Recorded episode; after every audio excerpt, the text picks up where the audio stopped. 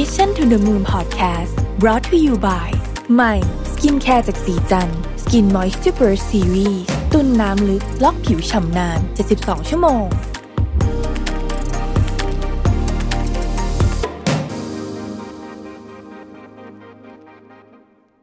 สวัสดีครับ ยินดีต้อนรับเข้าสู่ Mission to the Moon Podcast นะครับ คุณอยู่กับรวิศ หาญอุตสาหะครับ วันนี้จะมาชวนคุยเรื่องการทำเลสิกแล้วก็ แนวคิดเรื่องของว่าจริง ๆ บางกิจกรรมเนี่ย มันน่าจะค่อยๆเปิดได้ ผมเล่าอย่างนี้ก่อน อันดับแรกก่อนบอกว่าแว่นที่ใส่นี่เป็นแว่นตัดแสงเฉยๆนะฮะไม่ใช่แว่นสายตาแล้วแต่ว่าผมเนี่ยใส่แว่นสายตามาน่าจะสามสิบกว่าปีได้นะผมเริ่มใส่แว่นสายตามาตั้งแต่เด็กๆเลยครับ เด็กประถมเลยฮะแล้วก็ตาผมนี่สั้นประมาณสักหกร้อยนะครับ ก็เยอะอะนะฮะสำหรับคนที่ตาไม่สั้นก็จะนึกไม่ออกนะว่าคนที่สายตาสั้นเนี่ยเขามองเห็นอะไรกันยังไง สั้นหกร้อยเนี่ยคือถอดแว่นแทบจะใช้ชีวิตไม่ได้ฮะคือมองอะไรไม่เห็นเลยแล้วกัน คือมองเห็นเป็นเขาโครงของมัน แต่ไม่รู้ว่าป้ายข้างหน้าเขียนว่าอะไร ไม่รู้ว่า ไม่รู้ว่าข้างหน้าเป็นใครด้วยซ้ำถ้าเกิดว่าไม่ได้ดูอยู่ใกล้จริงๆนะครับเรียกว่าคือถ้าไม่มีแว่นก็คือไม่ฟังก์ชันเลยเพราะฉะนั้นแว่นเนี่ยกลายเป็นสิ่งที่สำคัญมากของชีวิตนะฮะเวลาผมเดินทางนะสมัยก่อนเดินทางไปไหนก็ตามเนี่ย สิ่งแรกเลยที่ต้องเตรียมไว้เป็นของสำรองคือแว่นอันที่สองเพราะว่ามันเคยมีเหตุการณ์ที่ แว่นหักอะไรเงี้ยโหแล้ววุ่นวายมาก ต้องซ่อมแว่นเอาสกอตเทปมาติด เพราะว่าไม่มีแว่นเนี่ย มันไม่แทบไม่ฟังก์ชันเลยนะฮะผมเคยไปลองใส่คอนแทคเลนส์อยู่พักหนึ่ง แล้วก็รู้สึกไม่ work เพราะว่าตัวเองเนี่ยก็กว่าจะเอาคอนแทคเลนส์เข้าตาได้นี่คือนานมากเพราะว่ากลัวนะฮะก็เลยกลับมาใส่แว่นตลอดนะครับ ทีนี้คนที่ใส่แว่นเนี่ย ผมคิดว่าน่าจะเจอปัญหาคล้ายกันนะฮะคือทำกิจกรรมอะไรเนี่ยมันวุ่นวายไปหมดนะครับ เอาเริ่มต้นจากเบสิกเลยว่ายน้ำนะอยากว่ายน้ำเนี่ยแว่นว่ายน้ำนี่ก็ต้องมีค่าสายตาอ่าโอเค ตอนนี้ก็มีขายนะหาซื้อไม่ยากนะครับ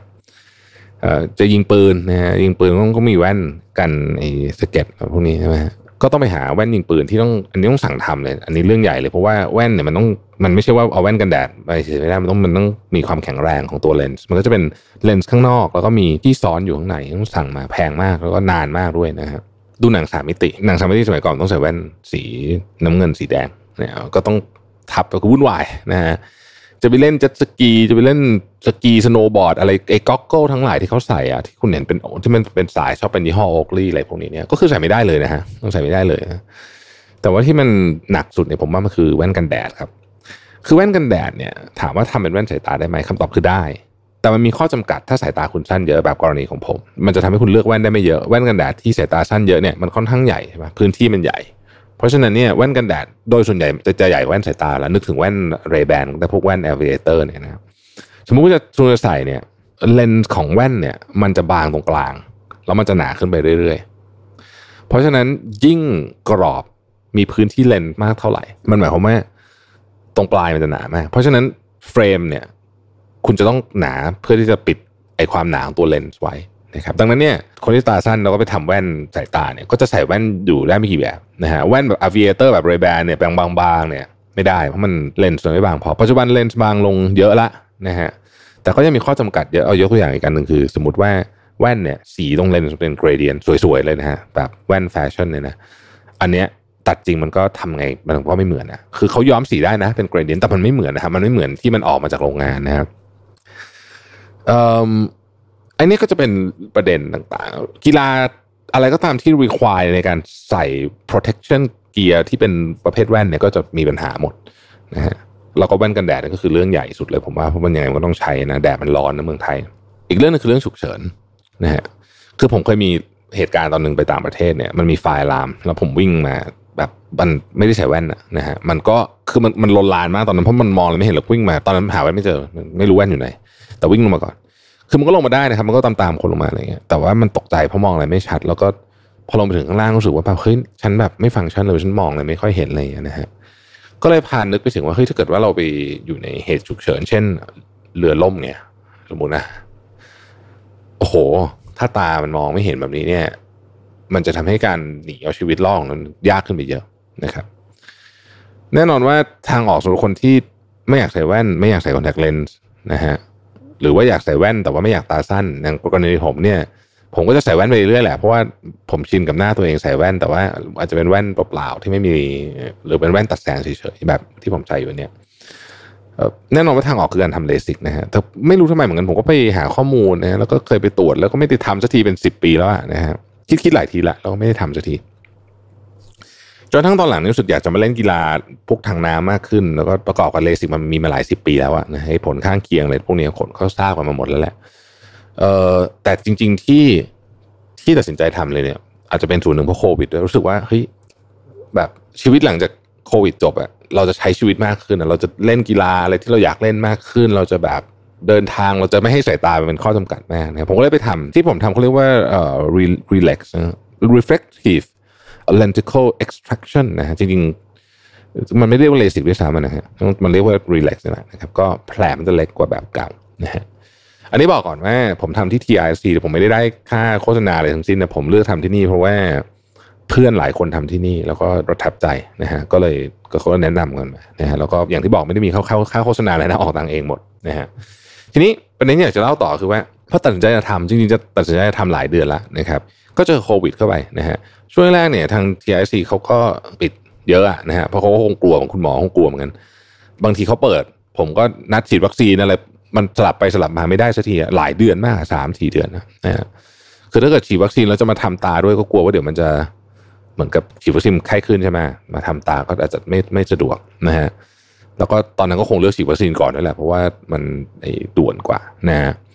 คือจะนัดนัดไปนัดมาเลยเนี่ยนะฮะก็เนี่ยบิดสลับกันไม่ได้สักที แต่ปรากฏว่าต้นเดือนสิงหาเนี่ย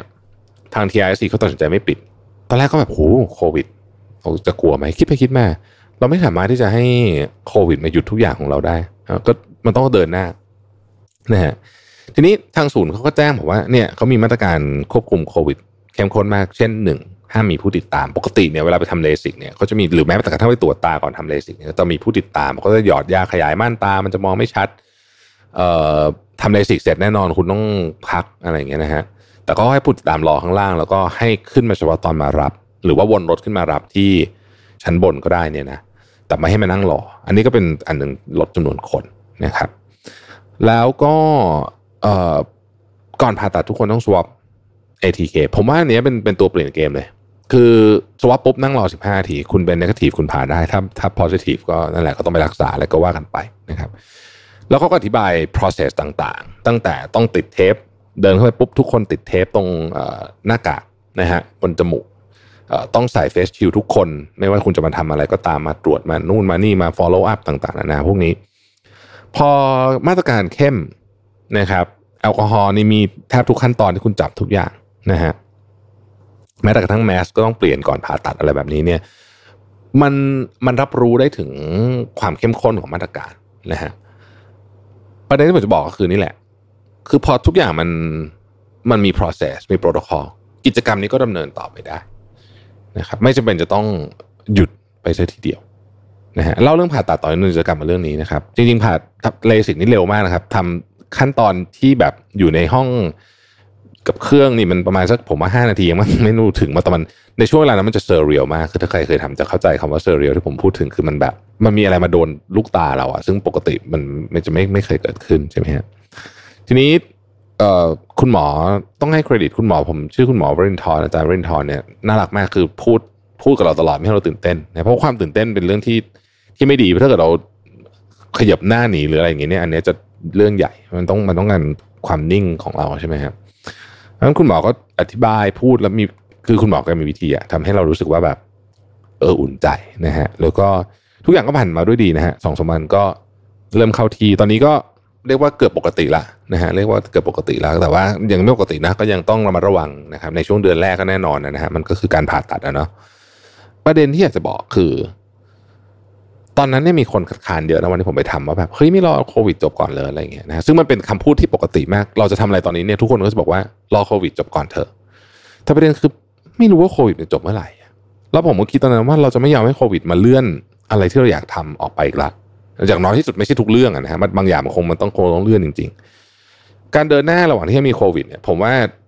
โมเดลวันนั้นเนี่ยที่ผมไปเนี่ย work นะ คือทุกคน swab หมดมันก็มีความรู้สึกปลอดภัยระดับหนึ่งแล้วก็มาตรการที่เข้มข้นมากๆ ในสถานที่ด้วยนะครับ ผมว่ามันช่วยให้ทั้งเราทั้งผู้ปฏิบัติงาน ทั้งคุณหมอทั้งสตาฟทั้งพยาบาล ทุกคนรู้สึกว่า เออ กิจกรรมมันดำเนินต่อไปได้ ผมก็เลยคิดเหมือนกันว่า เอ๊ะไอ้วิธีนี้เนี่ย เรามี ATK เยอะๆแล้วเนี่ย ตอนนี้เนี่ย เราสร้างสิ่งเรียกว่าพื้นที่ปลอดภัยได้ไหม เพื่อให้กิจกรรมบางอย่างเนี่ยมันเดินหน้าต่อไปได้ เช่น ในโรงเรียนที่จำนวนเด็กอาจจะไม่เยอะมากเขาพอจะควบคุมเรื่องของจำนวนคนต่อห้องได้ เราให้เด็กใช้ ATK แบบสไลว่าคือน้ำลายได้ไหม แล้วก็ครูก็สวอปทุกวัน คือสมมติว่า best case scenario นะฮะสวอปทุกวัน ก่อนมาก็สวอปก่อนอาทิตย์หนึ่งแล้วก็สวอปอีกครั้งหนึ่งก่อนจะมา แล้วก็หลังจากพอมาปุ๊บสวอปทุกวัน เอ๊ะ แบบนี้มันก็พอจะทำให้กิจกรรมเนี้ยค่อยๆเปิดได้ไหม ร้านอาหารบางร้านที่ที่เขาไม่สามารถ delivery ได้เพราะอาหารเขามันต้องเสิร์ฟต่อหน้าหนึ่งต่อจานต่อจานเนี่ยนะถ้าเกิดว่าเขา